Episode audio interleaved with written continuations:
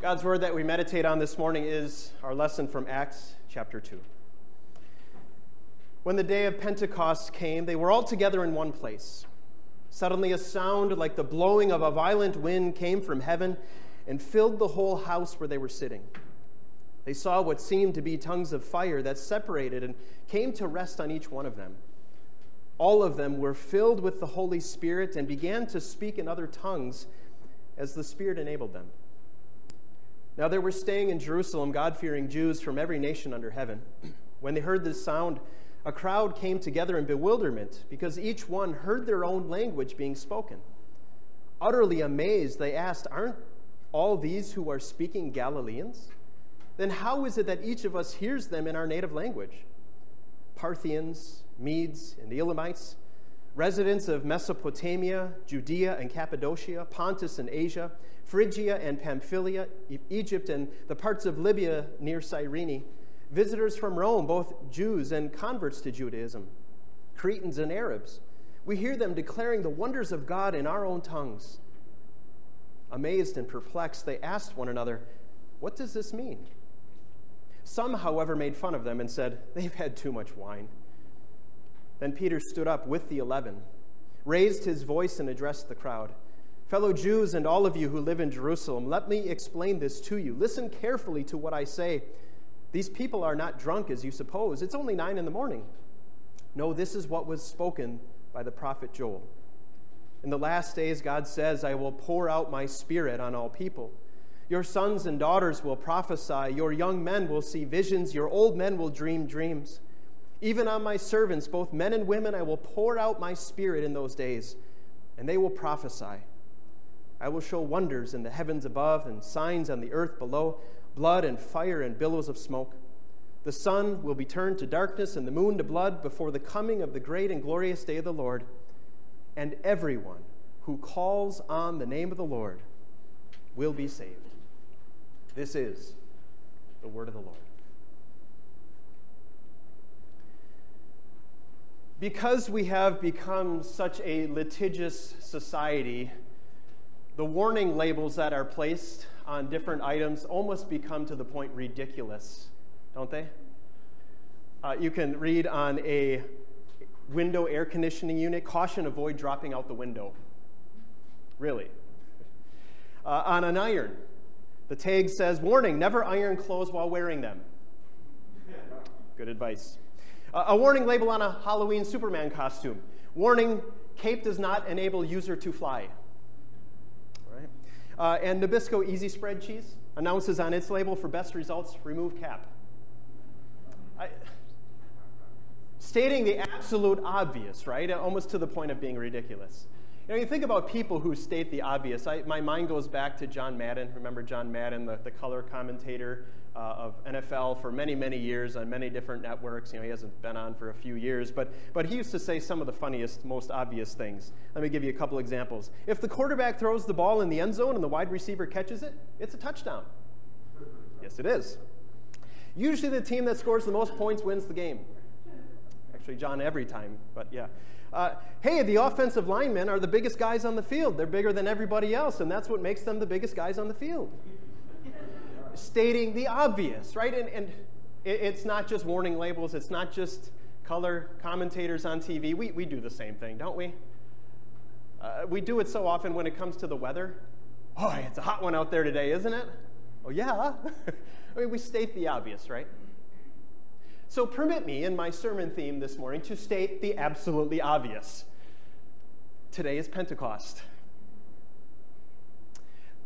Well, of course, today is Pentecost Sunday, right? I mean, it is the day that we're commemorating that first Pentecost when, when that Holy Spirit came upon those disciples that we just read about from Acts chapter 2. But, but what I mean is that today is Pentecost.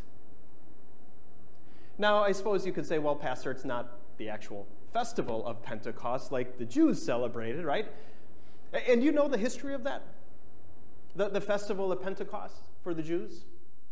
It goes all the way back to the time of Moses, all the way back into the book of Exodus. The second book of the Bible is where this originated from God Himself. It was one of three major festivals in the Jewish church year, along with this festival, which originally was called the Feast of Weeks, You had Passover, and you had the, fest, uh, the Feast of Tabernacles. And every good God fearing Jew would go to Jerusalem for all three of these festivals. Hence the reason why there are Jews from all over the known world here in Jerusalem uh, in Acts chapter 2. Now, this Feast of Weeks, as it was originally called, was about 50 days after the Passover. And that's how it got its current name. Because Pentecost in Greek means 50th. So it became known as Pentecost, this festival of weeks. And what you do on this festival is you would bring the first fruits of your grain harvest. To bring this, this, this gift to God to say thank you for all that He has done for you, every way that He has blessed you. And that grain offering would be that, that sign of worship.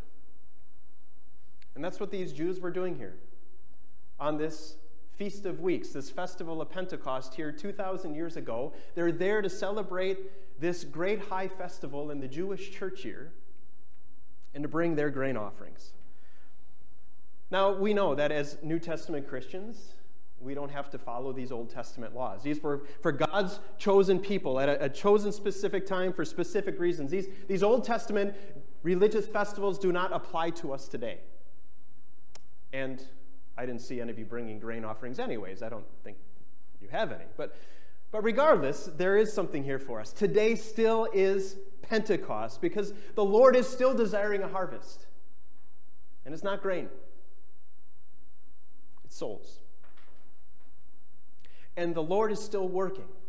In the same way he was back 2,000 years ago on this first Pentecost, he is still pouring out his Holy Spirit upon his disciples, on you and me. It's, he's doing the same thing as he gathers us together here into this room where we get to come into contact with the Holy Spirit. Here, where Jesus Christ is sending that promised Holy Spirit and pouring him abundantly out upon us. Friends, today is Pentecost. But maybe you ask, well, Pastor, where's the crowds? Look around, there's maybe 30 or 40 of us here. Where, where are, how come there isn't 3,000 people to be lined up to be baptized like there were on that, that first Pentecost? You know, wouldn't it be great, right? If we could have some of those things like back in the old days, right? That, that sound of the rushing wind, that, that people came to find out what was going on, and those tongues of fire on, the, on those disciples' head. Wouldn't that be amazing if we could look around and see that, see the evidence of the Holy Spirit with our eyes? Wouldn't it be amazing if, if you know, you wouldn't have to pick up a Rosetta Stone and, and uh, you'd be able to just speak in a, another language? Wouldn't that be amazing? And think about the crowds that would probably come. If they heard, you hear what's going on down at Heritage? There's these miracles going on. Let's go check it out, right? Maybe there would be a standing room crowd only and people lined up out the door wanting to have and hear why doesn't God work that way today? Maybe that's what we long for. Maybe we think that's, that's what would really grow the church. That's what would really convince me that this is all real and that I should believe this and I should take part in this. If I could just see some evidence with my eyes. But you know, even here on this first Pentecost, it wasn't the sound of the wind that brought people to faith, it wasn't the tongues of fire. It wasn't even the speaking in the different languages. It, it brought perplexion, it brought amazement, but it didn't bring people to faith. What do they say? They say, uh, there's many people who say these, these men are just drunk. Many people who hear about these things and just, whatever, who cares? Friends, it's not miracles that bring people to faith. They might cause an audience, but even in the ministry of Jesus, his miracles never brought someone to faith. You know what it was? Every time, it was the Holy Spirit. Where Peter gets a crowd and he gets to stand up and preach that everyone who calls on the name of the Lord will be saved. He gets to preach Jesus Christ crucified and risen and ascended. And it's because of that message that many people came to believe and that 3,000 people were baptized on that day. And that is that same promised Holy Spirit. It's the same gospel that we are given today through which the Holy Spirit does his mighty work. And you know what Peter's instruction to that crowd was? It was just listen. Listen carefully to what I have to say to you. Listen. And let the Holy Spirit do his mighty work. And friends, that's what you're called to do too. Listen. Listen to that Holy Spirit. Listen to that wind. You know, in both the Old Testament and the New Testament, uh, that, that word for wind is the same word for the word that's used for the third person of the Trinity, the Holy Spirit. In Hebrew, the word is ruach. And in Greek, it's pneuma. The word wind and spirit are the same thing. And so, friends, listen to the wind today, just like those people did 2,000 years ago on that first Pentecost. Listen to that wind. Listen to that Holy Spirit. Do you hear it? Do you hear the wind? You hear that promised Holy Spirit? I know that you do. Because no one can say Jesus is Lord except by the Holy Spirit. It's only through the work of the Holy Spirit that you can believe that Jesus Christ is your Savior. He's the only reason that, that even if you were baptized when you were just an infant, why you still are remaining in your faith, why you still cling to Jesus as your Savior.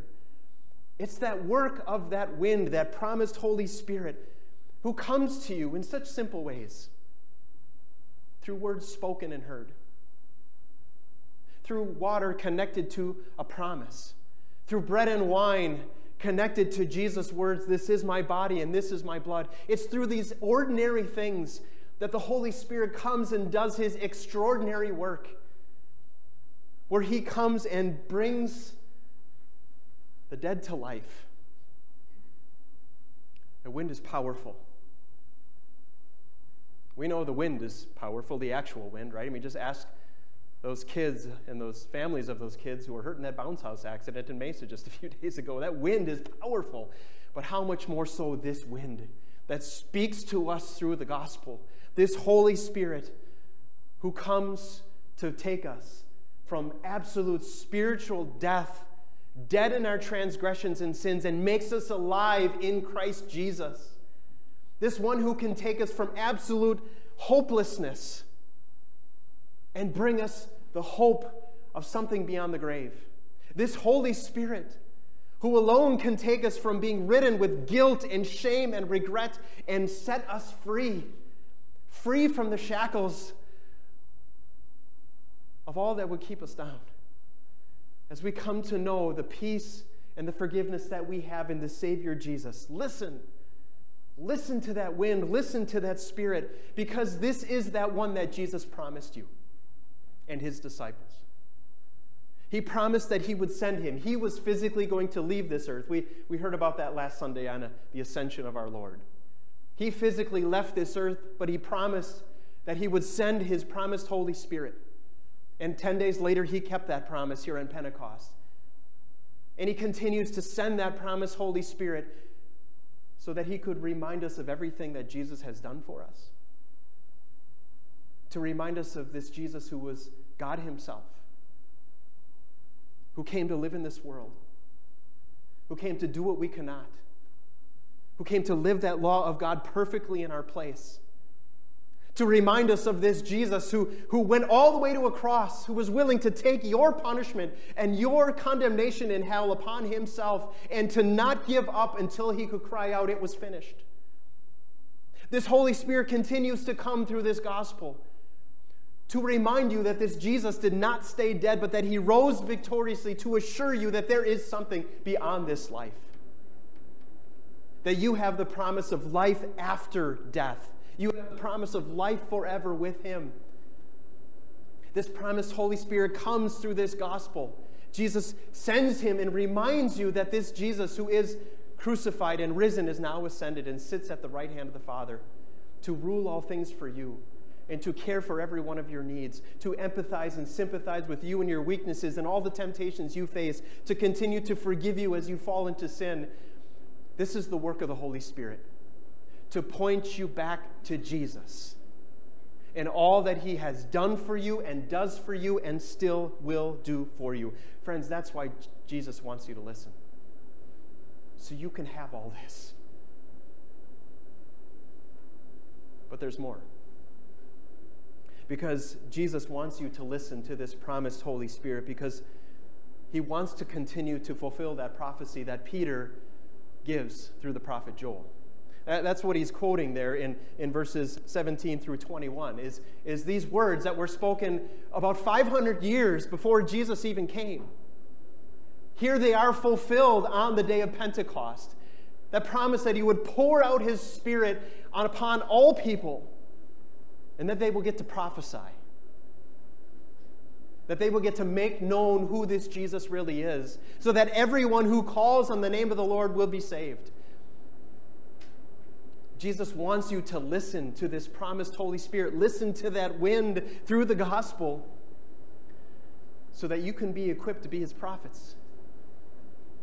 I know when we, we usually think of that word prophet, we think of someone who foretells the future, right? Of things still to come. And, and yes, in a sense, yes. But really, a prophet in the biblical sense is someone who speaks a message they have been given. That's what the prophets in the Old Testament did. God gave them a message to share with the people, and that's what made them a prophet.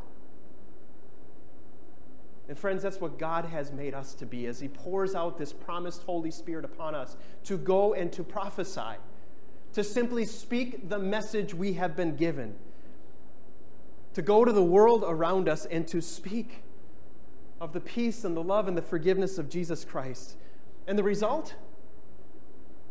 Everyone who calls on the name of the Lord will be saved. Oh, it might not be like it was on the day of Pentecost with the Apostle Peter, where he preaches one of the most amazing sermons that has ever been preached, and 3,000 people come to faith and are baptized. But even if it's just one, even if you go and prophesy to one person, and that person comes to church with you, or that person listens to you tell them about your Savior Jesus and what he means to you and what he's done for you and through your prophesying, the Holy Spirit comes into that person's heart and gives them that gift of salvation and forgiveness and peace through Jesus Christ. Even one person, you know what, Jesus says about that? There's rejoicing in heaven over one sinner who repents. The angels rejoice. Friends, Jesus is calling us to listen so that we can go and speak, so that we can go and prophesy to those, to those who are perplexed and amazed in our world today. And there are so many that are perplexed, aren't there? So many who are weighed down by the worries and the troubles and the anxieties of this life. So many who are caught up in this world and, and, and not seeing beyond this life. Those who are trying to find all of their peace and happiness in the world around them rather than in where it can only truly be found in God. So many are perplexed. So many are bewildered. And friends, they, they look at your life and they're perplexed too. Do you know that? I know that there are people in your life that are perplexed when they see you getting up on a Sunday morning and going to church rather than sleeping in. There are people that are amazed at you that you would, would give a percentage of your income to support the work of your church? Why would you do something like that? There are people that are perplexed uh, when they see you forgive, when they would get revenge. There are people that are amazed when they see you work hard for that boss who's nothing but a tyrant. They are bewildered when they see you saying, when they see you saying, I, I can't make it to that meeting or to that practice because I'm going to Bible study. Friends, I guarantee when you are filled with that Holy Spirit, and when you are going and prophesying, not just with your words, but with your life, what Jesus means to you and what he has done for you, you're gaining an audience. And you know what you get to say? To those who are amazed and bewildered and perplexed, just like they were on that first Pentecost? Like Peter, let me tell you. Let me explain this to you. Listen carefully. Let me tell you about this man named Jesus. and what he has done for me and what he has done for you. Dear friends, excuse me for stating the obvious this morning. Today is Pentecost. God is pouring out his Holy Spirit upon you right now as we sit here in these pews. Again, that doesn't seem like anything extraordinary happening here. But there is. The Holy Spirit is doing his extraordinary work to help you grow in your faith and to see Jesus and all that he has done for you and to keep you in that faith until the end. But Pentecost doesn't come just one day a year. You know that, right? Because every day for a Christian is to be a Pentecost. Jesus longs every day to pour out his Holy Spirit upon you. And so maybe this is a good morning for us to consider. How much, how much opportunity am I giving Jesus to pour out that Spirit upon me? How much am I opening up his word and hearing that gospel? I don't know if you like numbers. I, I love numbers. My wife will attest to that. I love percentages and things like that. Let me, let me give you just some things to think about this morning. You have 168 hours in your week. God gives you, God gives you 168 hours in a week. Yeah? How much of that time are you spending letting that spirit fill your heart? You know, I'll make it even easier for you. I'll take off your sleeping hours, okay? You need sleep, right? I'll take off, I'll even, I'll even be generous. Eight hours of sleep a night. That's pretty generous, probably, right? So take off 56 hours in a week. We're down to 112 hours a week that God gives to you, waking hours. If you come here and spend one hour in church, you know what percentage of your time that is? 0.8% of your week spent sitting in a pew, letting Jesus pour his Holy Spirit upon you. Less than 1%. Well, let's say you decide I'm going to I'm going to stay for Bible class. I want Jesus to continue to pour out that Holy Spirit upon me. Well, you just doubled it. You spend two hours in God's Word, you're up to 1.9% of your week. 1.9%. Well, let's say, you know, that, that's not enough. I want this Holy Spirit more. I want Him to convict me and convince me and strengthen me and empower me to go and live my Christian life. I want to be reminded more than that of who Jesus is and what He's done for me. Let's say you add 15 minutes of Bible reading every day to your, your calendar. 15 minutes a day. You know what you're up to then? Add that all together 3.3%. Still, just 3.3% of your waking hours spent letting the Holy Spirit work on your heart. I don't know where you're at in that, but I'm throwing this out for you to consider. That Jesus wants every day to be Pentecost for you. He wants to fill you with His promised Holy Spirit. He wants to pour out this promised Holy Spirit upon you so that as you go through this life, through this life that's hard, challenging, and filled with temptation and worry and struggles that you never have to doubt. That you know who you are. You know how loved you are.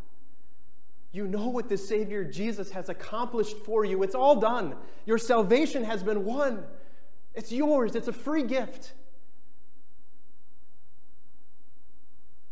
And you know what Jesus has called you to be that He has given your life a new purpose to go and to be His prophets. May it be our prayer. Lord Jesus, help me.